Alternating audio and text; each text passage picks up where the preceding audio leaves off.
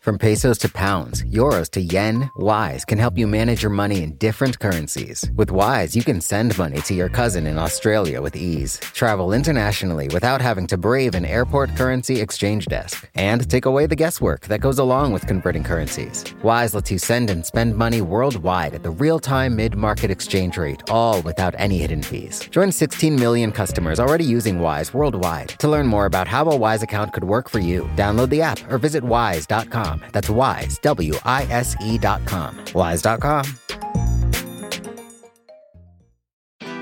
Hi, I'm Johanna Ferreira, content director at Pop Sugar Juntos. Juntos is all about celebrating Latin culture, pride, our many intersectional identities, and joy. Thanks to support from Prime, there's so much to get into over at Juntos this month. From conversations with the Latin A minds behind our favorite new movies and resurrected TV shows, to thoughtful celebrity commentary and exclusive interviews with some of the biggest Latin music artists today. And it doesn't stop there. Get more of the music, movies, and shopping you love on Prime. Whatever you're into, it's on Prime. Visit amazon.com slash prime to get more of whatever you're into from streaming to shopping. And get all of our latest coverage at popsugar.com slash juntos. Con amor, Johanna. Hey, it's Sean Illing.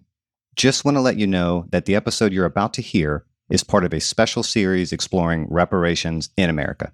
The series is made possible by support from the Canopy Collective and the Robert Wood Johnson Foundation, and it's hosted by my colleague, Fabiola Cineas. I'm Fabiola Cineas, and I write for Vox about race and policy. And today, I'm your host for a special series on Vox Conversations. 40 acres. Reparations is about a debt that the federal government owes to all black American descendants of U.S. slavery. As a consequence of the failure to provide the 40 acre land grants, it involves the historic acknowledgement of historic wrong and a recognition that the injury continues. Literally, there is no reparations in the form of the payout of money that can undo what has been done. I think apologies don't mean anything whatsoever. I mean, apologies uh, the easiest thing in the world. This is returning what was taken from a people.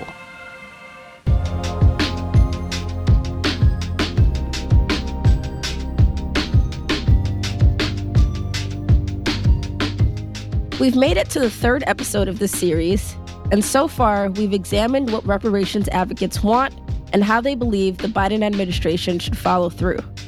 If you haven't already heard those episodes, you should definitely check them out.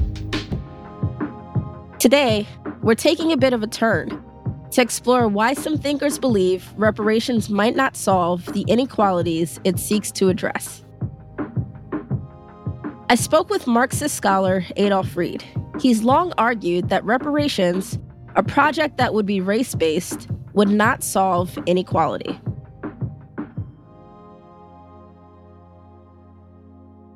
Reed comes to this subject as a member of the last age cohort for which Jim Crow was a lived experience. And I say segregation now, segregation tomorrow, and segregation forever. He recounts that experience in his new book, The South Jim Crow and Its Afterlives. Reed talked to me about how the Jim Crow regime enforced racism and white supremacy and set the boundaries of daily life. My name is Mrs. Fannie Lou Hamer. It was the 31st of August in 1962 that 18 of us traveled 26 miles to the county courthouse in Indianola to try to register to become first class citizens. As he writes in the book, the point of Jim Crow wasn't to remove black people from the mainstream economy, but to enforce their subordinate position within it.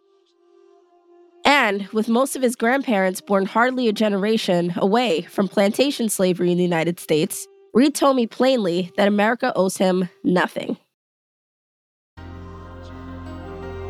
A new Pew study found that 77% of black adults believe that descendants of people enslaved in the United States should be repaid. Despite the growing support for reparations within the black community, Reed insists that black Americans are not interested in what he calls elaborate programs of separate development. I talked to Reed about all of this, But first, we began with his experience growing up in the Jim Crow South.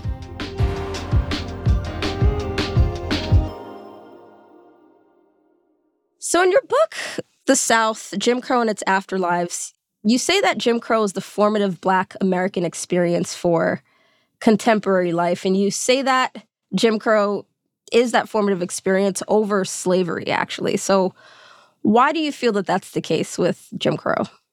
I think there are a couple of reasons, at least. One's pretty prosaic, and that's that the Jim Crow order was between slavery and uh, now. I'd say the 60 years after emancipation, that were moments within the production of American society that most of us know it and have grown up in it and have family members before us who grew up in it. And that means like industrialization, the Great Migration, the transcendence or displacement of an agrarian based economy, urbanization of the society and of Black Americans in particular, the experiences of segregation, the descent of the wall of segregation, and the struggle against it and its overcoming are more immediately formative of Black Americans' lives, practices, and you know self-understandings than the slavery was or is. And why do you think popular history is trying to kind of bring slavery out to the forefront and, and, kind of get Black Americans, I think, to think more deeply about slavery and look at slavery as the foundation of what our experiences are today? Yeah, that's a very good question. For us, at least the first two thirds of the 20th century, it had been possible for us to assume that most Black Americans came together around at least one common objective, and that's overcoming racial inequality and discrimination. But as my good friend and comrade, Professor Willie Legette, has said often, the only thing that hasn't changed about Black politics since 1965 is how we think about it. And what's happened is with passage of the 1964 Civil Rights Act and 1965 Voting Rights Act, and not just passage of those laws, but the development of an anti discrimination apparatus that followed from their passage for racial inequality that it might have seemed to be prior to that. What that means also is that interest differentiation among Black Americans, as well as class and income differentiation among Black Americans, has extended, you know, some would say radically since 1965. I believe that people who have political interests in sustaining a view that a one size fits all way of talking about black politics also have an interest in wanting to make slavery the uniformly shared black condition. Racial inequality gets reduced to racial disparities. And so much of arguments that focus on racial disparities as the principal, if not the sole actionable forms of inequality. For instance, the Michelle Alexander book, The New Jim Crow, hinges on an analogy that even she has to acknowledge doesn't work. And that is that the carceral state is like the Jim Crow order. Well, it's not, it wasn't, it couldn't be. And the same thing with arguments that the 13th Amendment didn't do what the 13th Amendment did, and arguments that the essential condition of Black Americans hasn't changed since 1865 or since 1619. The assertions that nothing has changed for Black people since Jim Crow or since slavery shouldn't be read literally. They should be read as rhetoric. That rhetorical move is, in fact, an acknowledgement that things have changed and a call on the listeners to demonstrate that this bad thing that happened, this outrage that happened, was an atavism, right?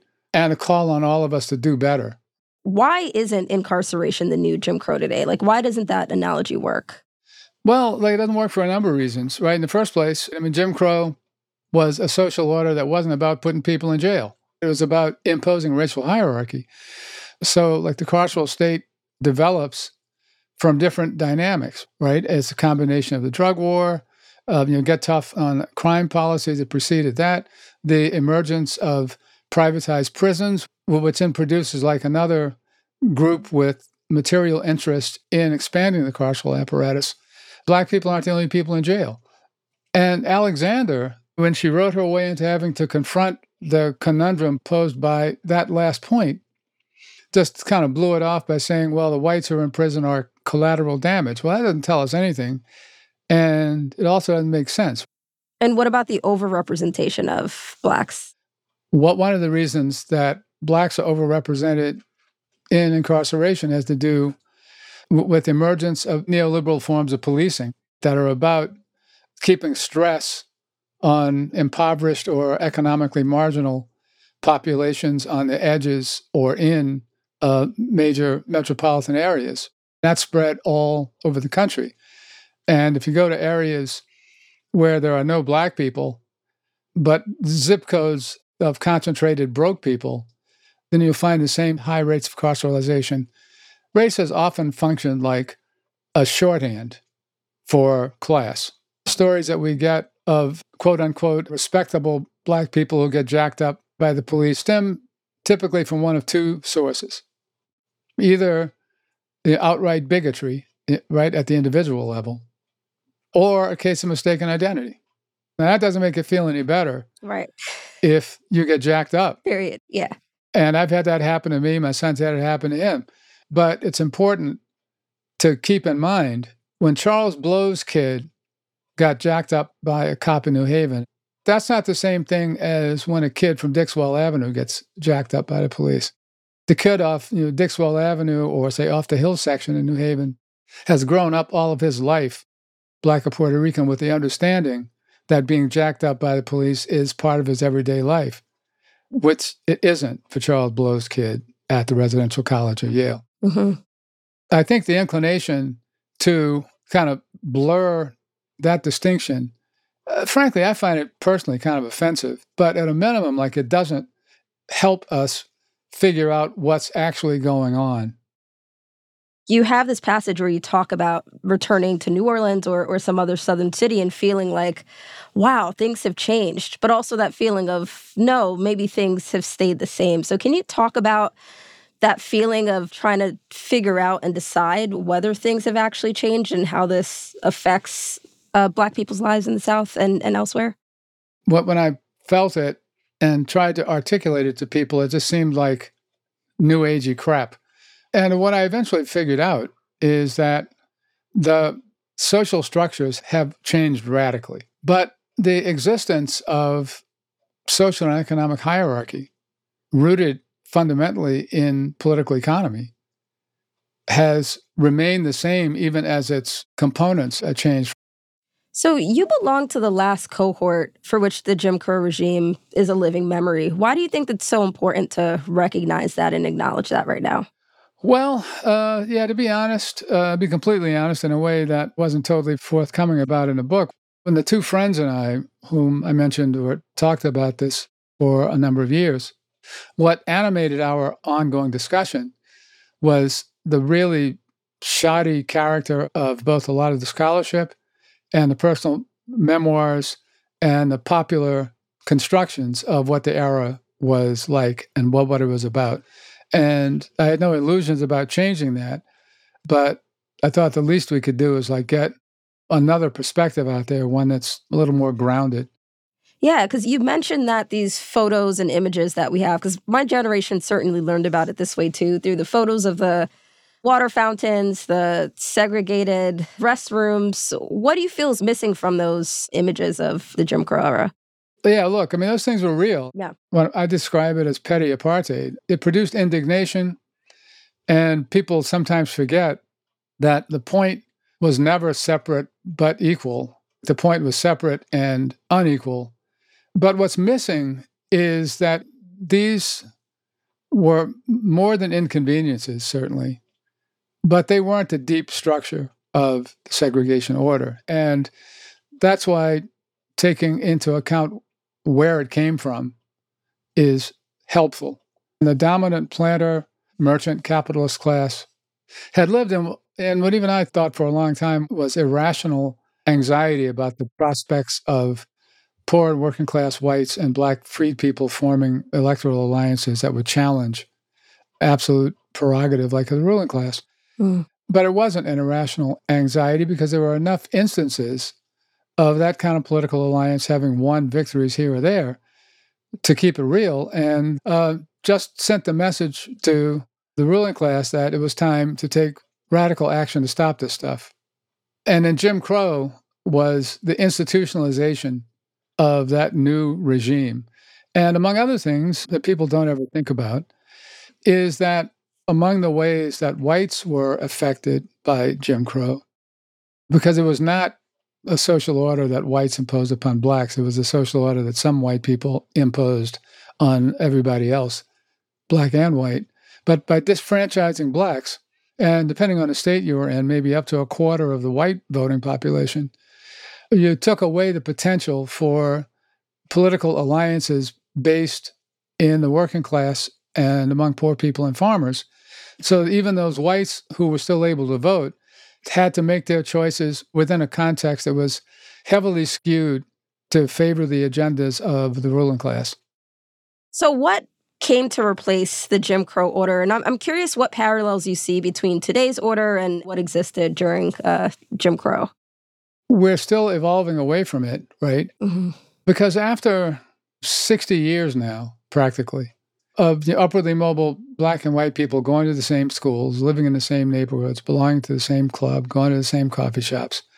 What one would expect sociologically is that while race discourse remains as like an organizing principle for factions and alliances, you would expect we would have evolved much more toward a governing regime that's more seamlessly interracial.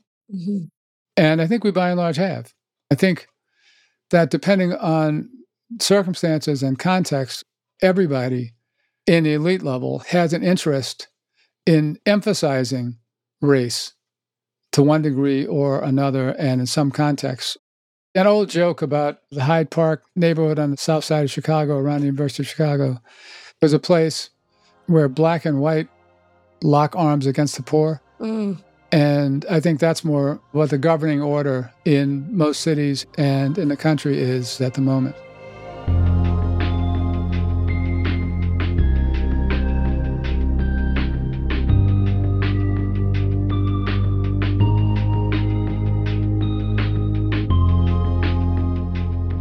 Coming up, we dive deeper into the class divides among Black Americans.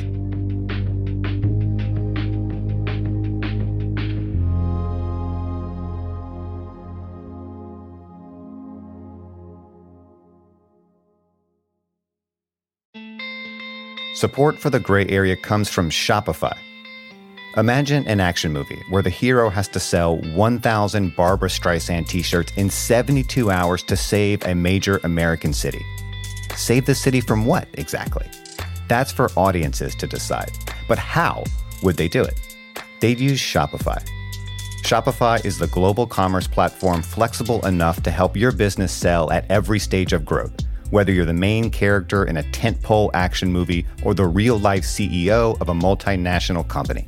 No matter what you're making, Shopify can help you sell it. From their all in one e commerce platform to their in person point of sale system, Shopify offers the flexibility to support your operation. They also offer something called Shopify Magic, an AI powered helper created to help you stress less and sell more. Try it for yourself. You can sign up for a $1 per month trial period at shopify.com slash Vox. You can go to shopify.com slash Vox now to grow your business, no matter what stage you're in. Shopify.com slash Vox. Wise is the app that makes using different currencies easy. Need to send dollars to your cousin in Bali fast? Getting paid in another currency and don't want to lose out because of inflated exchange rates? Want travel money without having to slog through the currency exchange kiosk? Then Wise might just be your answer. From pesos to pounds, euros to yen, Wise takes the guesswork out of converting currencies. You can send and spend money worldwide at the real time mid market exchange rate with no markups and no hidden fees. In 2023, people sent over $100 billion worldwide with Wise. What's more, over half of those transfers got to their destination in less time than it takes to listen to this ad. Whether you're traveling, sending money abroad, or doing business, let Wise help you manage your money in different currencies with ease.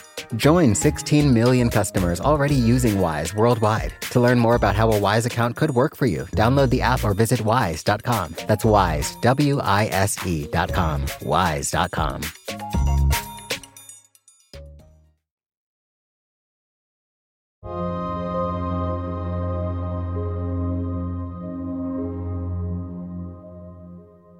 So you say the Jim Crow order was explicitly about race, but at the same time, it fundamentally wasn't about race? Race was the official organizing principle. And I mean, that's how, for instance, you could get a mythology like segregation and lynchings were the product of the empowerment of the white working class in the South who were the real racists because they saw blacks as competitors. Mm-hmm. I can hear my father saying, even when I was a little kid, that, gee, you'd think if the white workers came to power, they would try to get something for themselves, right? They want something more than just to mess over black people. And how did this regime help you understand class differences between black people? You talked a little bit about this before, but you yourself come from a middle class background. So, how did you recognize that there were differences there? And middle class people had the ability to kind of shield themselves a little bit more from having to kind of interact with white people as often as like poor people had to. Well, I mean, actually, a part of it comes from the reflection after the fact. I wasn't capable of that kind of critical distance when I was six or 16 or possibly not even 26. In the moment. Mm-hmm. But the instance that I mentioned at the school I went to in Pine Bluff, where I mean, some of the kids were bussed in from the county. And when I saw this, when I first got there as a 10 year old, I thought that they were getting away with something because they didn't start until three weeks after we did. And they stopped in the spring three weeks before we did. And I went to my parents with a sense of grievance that these other kids yeah didn't have to go as long as we did. And then my father explained to me. And something that I still think about a lot today of just like, can white people actually understand class differences among the black community? Mm. I feel like Jim Crow to some extent obscured that, mm-hmm. where it was just like, oh, y'all are all black. So, you know, we're not going right. to interact with any of you. Like, was there a point where that was no longer the case? Like, was that something that happened with the fall of Jim Crow? Well, one way it happened was whites have become better at making the kind of class distinctions among blacks mm-hmm. that upper status blacks had spent most of the 20th century complaining that they couldn't make. And that's become more normal and natural now. But you find Karens out there, there's no shortage of them. So, as someone who was Jim Crowed, as the idiom goes, yep. is there something you feel America needs to do to rectify the harm that it imposed on you? No. No, look, all history is, is like a history of exploitation and oppression. Mm. About a year ago, I watched a kind of interesting documentary on the Vietnamese American community in New Orleans. It had been produced for the film festival, and for that reason, presentation of the film began with a land acknowledgement. Like I have a particularly ironic view of how land acknowledgments strike me in general, which is that they seem to me to be the equivalent of having jacked somebody and then standing over them to talk about their mama, basically. but, uh, but putting that to one side, I guess. This land acknowledgement gave props to every Native American grouplet that ever walked through Orleans Parish and African slaves whose burial grounds were taken and built on and so forth and so on. So the big New Basin Canal that connected the lake almost to the river, built in the 1830s, was dug with the labor of Irish immigrants, upwards of 20,000 or more of whom died from cholera or malaria or, or I mean, God knows what, mm-hmm. and were buried right in that canal. And I was waiting, and I knew it wouldn't happen, but they don't qualify for a land acknowledgement. A lot of people suffered. That's what exploitation is all about. Now, that's different from, and this sort of turns us toward the reparations question. That's different from a tort action. Direct descendants of people who were killed or dispossessed in Tulsa in 1921, you might have a tort claim. But the thing about a tort is that the harm's got to be direct. It's either to you personally or to somebody in your direct bloodline. I want to talk a little bit about Black politics after Jim Crow. You rigorously explained how Jim Crow was an organizing tool. And you also talk about the scar tissue that you have from living under that regime. But then you also say, despite this, Black people have generally resisted elaborate programs that work to subvert this kind of subordination. But how do we know that? Like, how do you know that Black people aren't interested in programs that target them and programs that create separate development for their racial group? Well, I mean, movements for it have never gotten traction. Mm. Right. Or if we think about just general calls for unity and revolution, like, has that not worked to kind of organize Black people?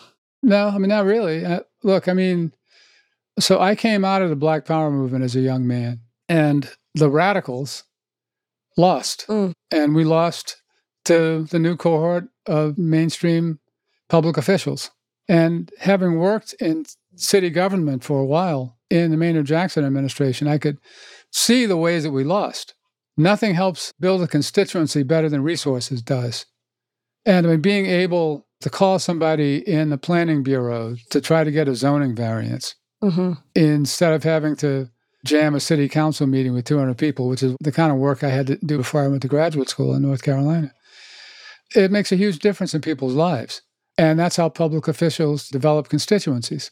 Black people are concerned about the same stuff that other working people are concerned about economic security, healthcare, housing, jobs, education. And there's no way we're going to get those just for Black people.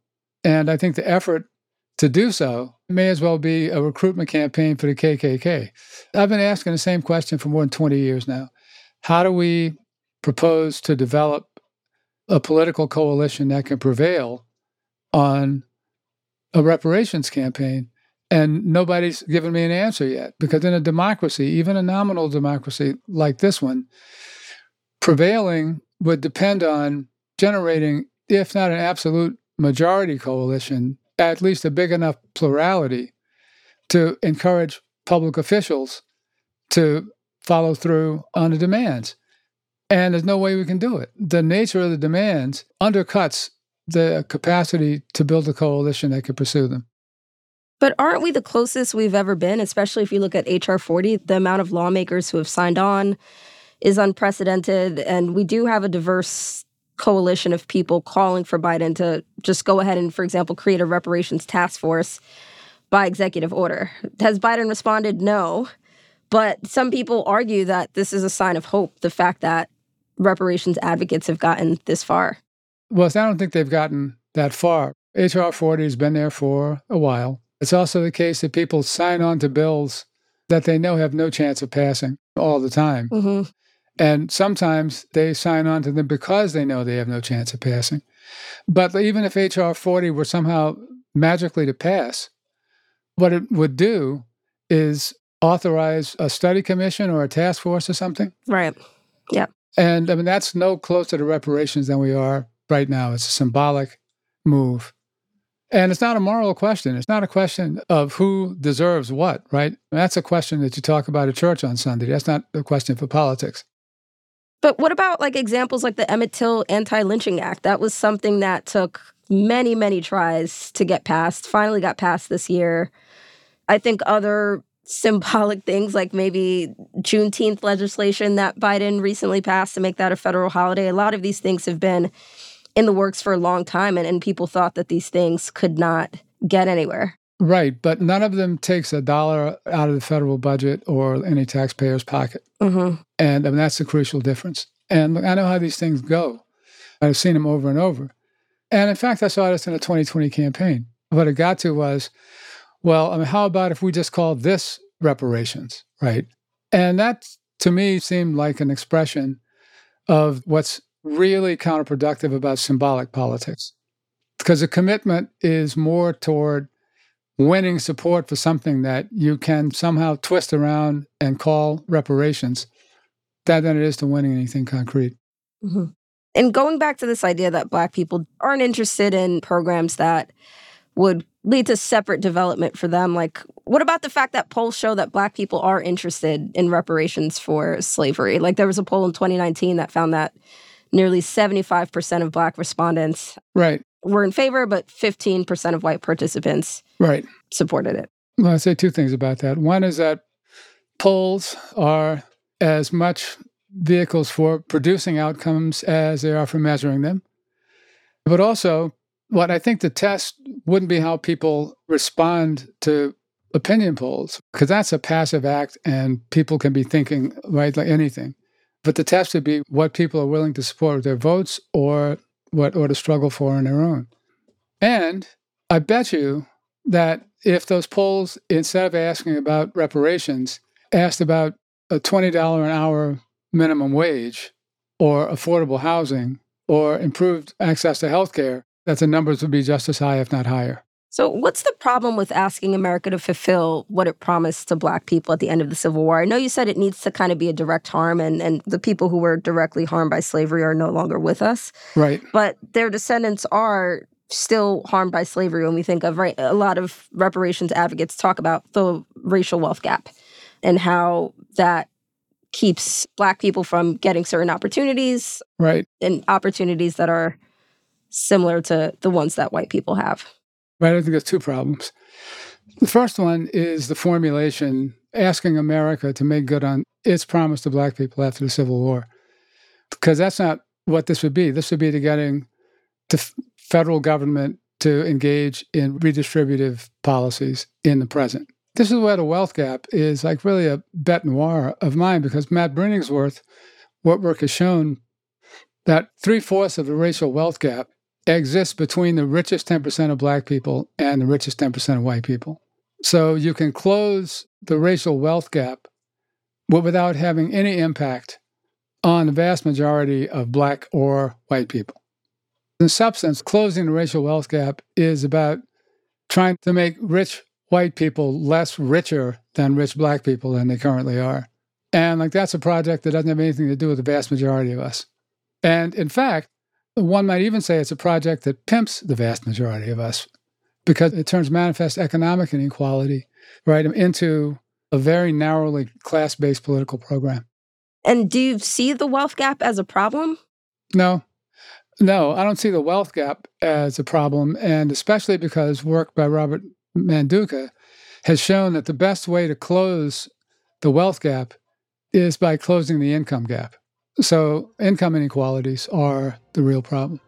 And income inequalities are addressable like in the old fashioned ways. You raise the minimum wage, you increase rates of unionization, and expand social wage policies that provide health security, housing security, so forth and so on.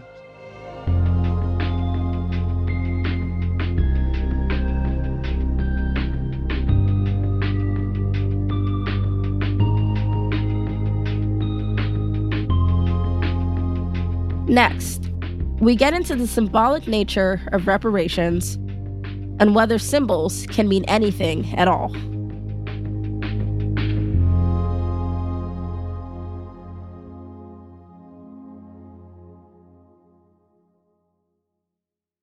Canva presents Unexplained Appearances. It was an ordinary workday until. That presentation appeared out of thin air. Also, it's eerily on brand. Wait, did that agenda just write itself? Words appear, making this unexplainable case. Unexplainable? It's Canva's AI tools. I can generate slides and words in seconds. Really? the real mystery is why I'm only learning this now.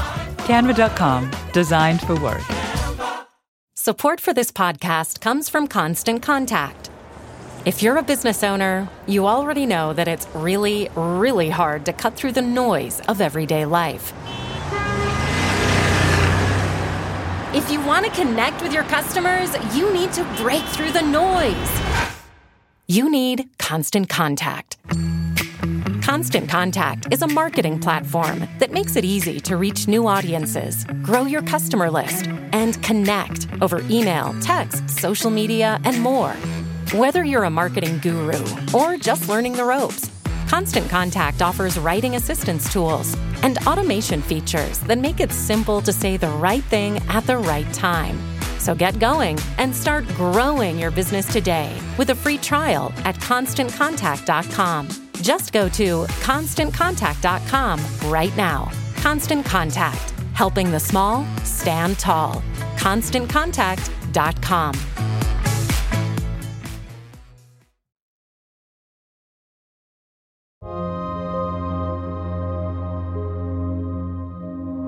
Before the break, we were getting into Adolph's perspective about race in America. It's one that's not often highlighted when we have these discussions. And I feel like your explanation of racial classification Mm-hmm. also, to an extent, undermines different ideas of like what advocates believe reparations can be. So, for example, you talk about how race is either will or imposed or both, and how racial ancestry and heritage is only real if we impose it. Mm-hmm. So, this idea that racial heritage can't be denied or rejected, because there's really no such thing as racial heritage Right. in biological terms. And so, it kind of seems like when we look at reparations programs, like the idea that someone would have to identify as Black for 12 years when they're making a claim, I think that's interesting. Yeah, well, I mean, there's no such thing as a biological heritage. True. There's probably not even any such thing as a cultural heritage. And the problem is probably more with the idea of heritage than it is with anything else. And I think that's another problem with this kind of broadly reparative approach to social justice. I mean, it seems to me it makes much more sense, it's much neater and cleaner to take existing inequalities as a starting point. And see, this is maybe, as Ken Warren and Walter Michaels have pointed out, like a difference between socialism and neoliberal reparations. Because in socialism, you never ask why somebody's poor. Mm. The fact of being deprived is all that's necessary to call forth some remedial action. But in neoliberal reparations, you've got to be poor for certain reasons. If specifically if cash payments were to be given out, what would that do to just capitalism and, and the class differences that already exist? The greater danger about cash payments, in the extremely unlikely event that there would be any, is that they be taken as the equivalent of a class action settlement. You get the cash payment and you have nothing more to complain about.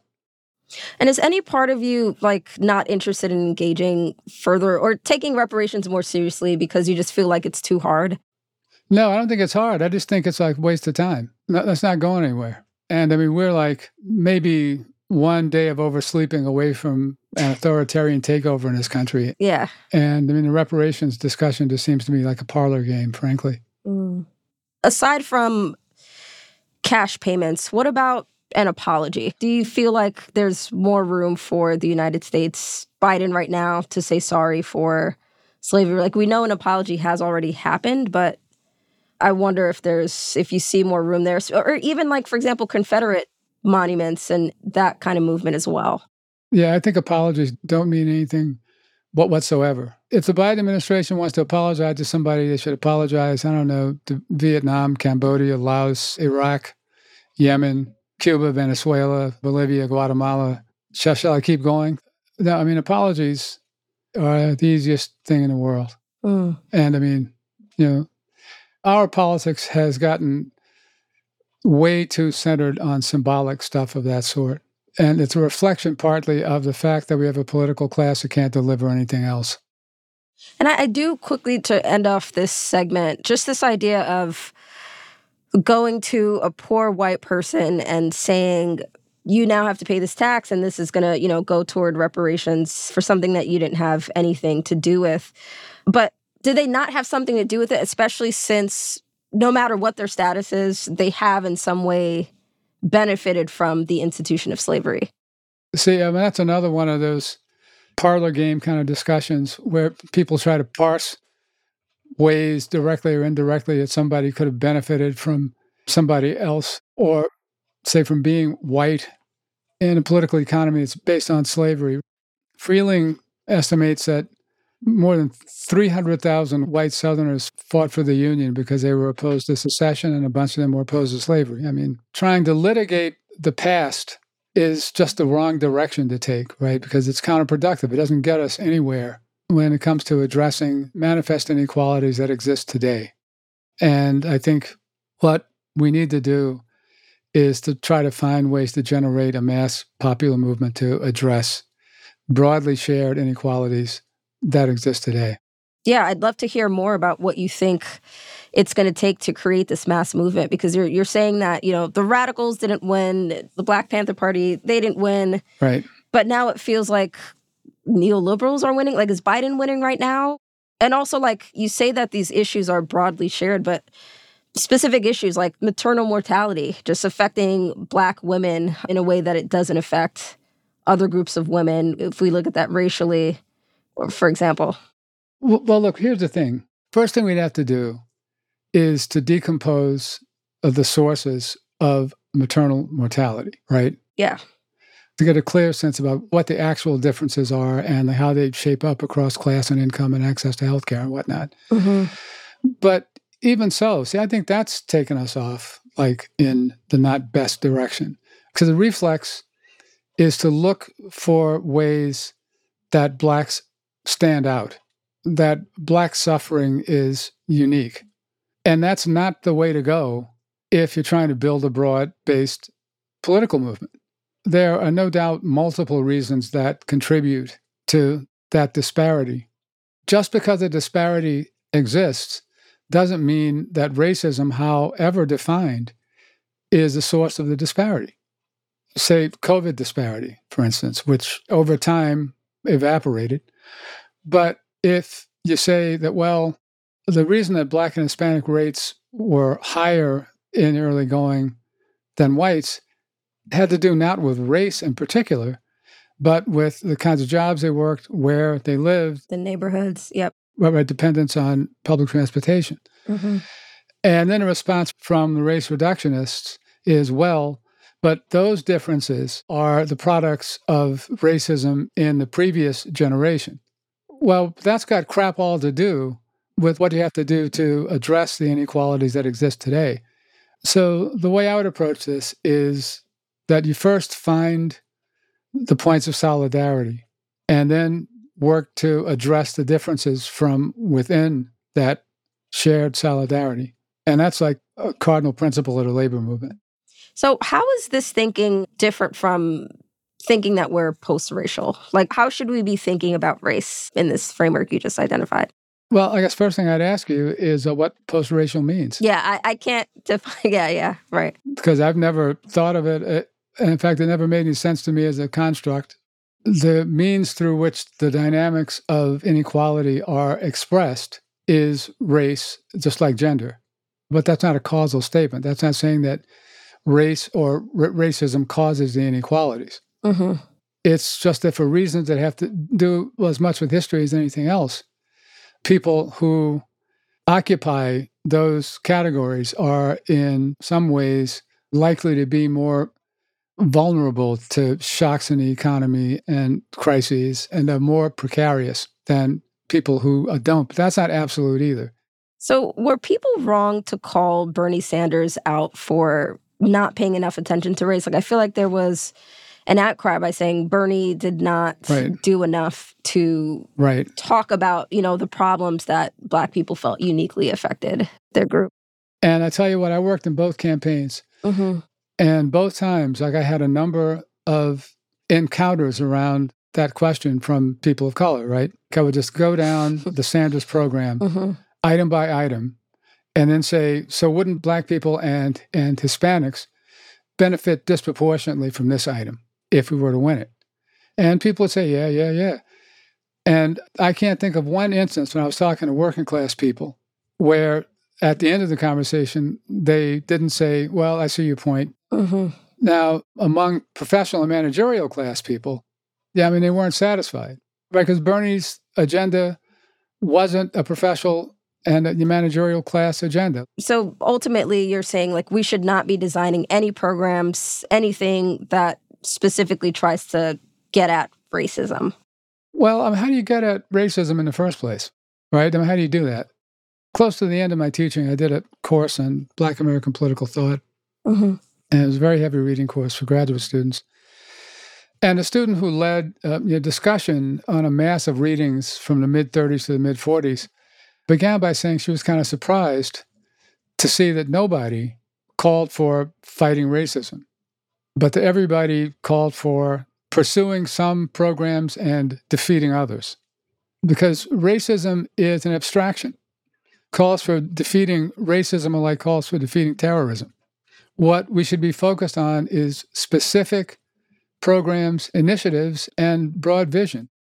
Any final thoughts that you think folks should kind of walk away with when we think about just what our perception of the Jim Crow era is and how we should be thinking about the future and how to make America a better place?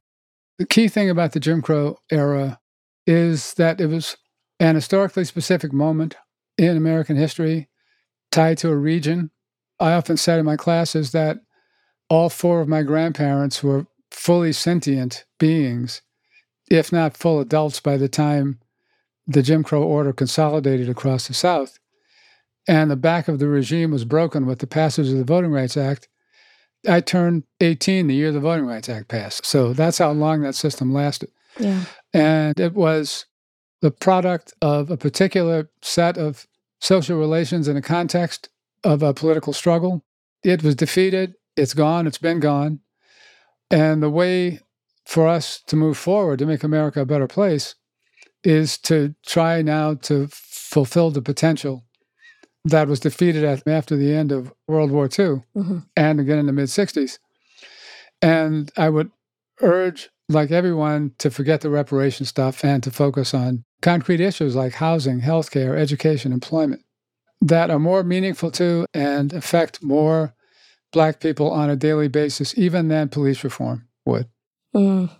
And you talked about like increasing the minimum wage. What are some other specific programs or, or policy ideas that you think would fall into that the housing, the healthcare kind of reform that we need?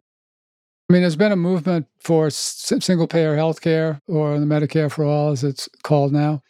That would be one one way to go. I think another route would be to pursue real national health care. What we need to do is take what should be public goods out of the realm of commodities. The right to a job and a living wage, the pursuit of a full employment economy, and expansion of unionization. And like you know, that's a start. I mean, there's other stuff like shift to you know, progressive taxation and greater re- regulation of the financial sector toward public goods or toward the interest of the public good, like instead of the banks.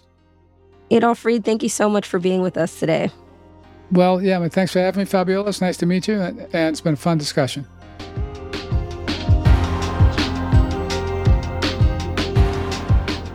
Next time, in the final installment of our mini series, 40 Acres. I believe that money can be a form of medicine a look at some local efforts to provide reparations and what it has meant for those communities.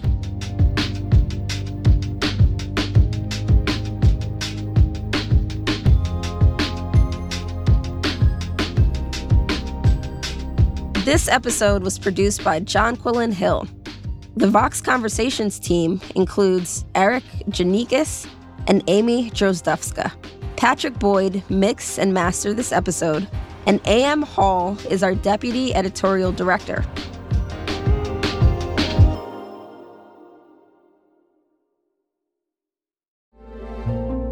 This podcast was supported by Choiceology, an original podcast from Charles Schwab. Hosted by Katie Milkman, an award winning behavioral scientist and author of the best selling book How to Change, Choiceology is a show about the psychology and economics behind our decisions. Hear true stories from Nobel laureates, authors, athletes, and more about why we do the things we do.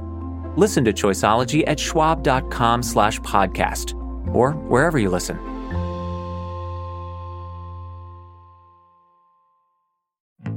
Support for this podcast came from SAS. Data is everything, and now everything is data, which means more to process, more to analyze. And now more than ever, speed to answers matters. So, how do you produce those answers as fast as the world produces data? With SAS Viya, the quickest way from a billion points of data to a point of view.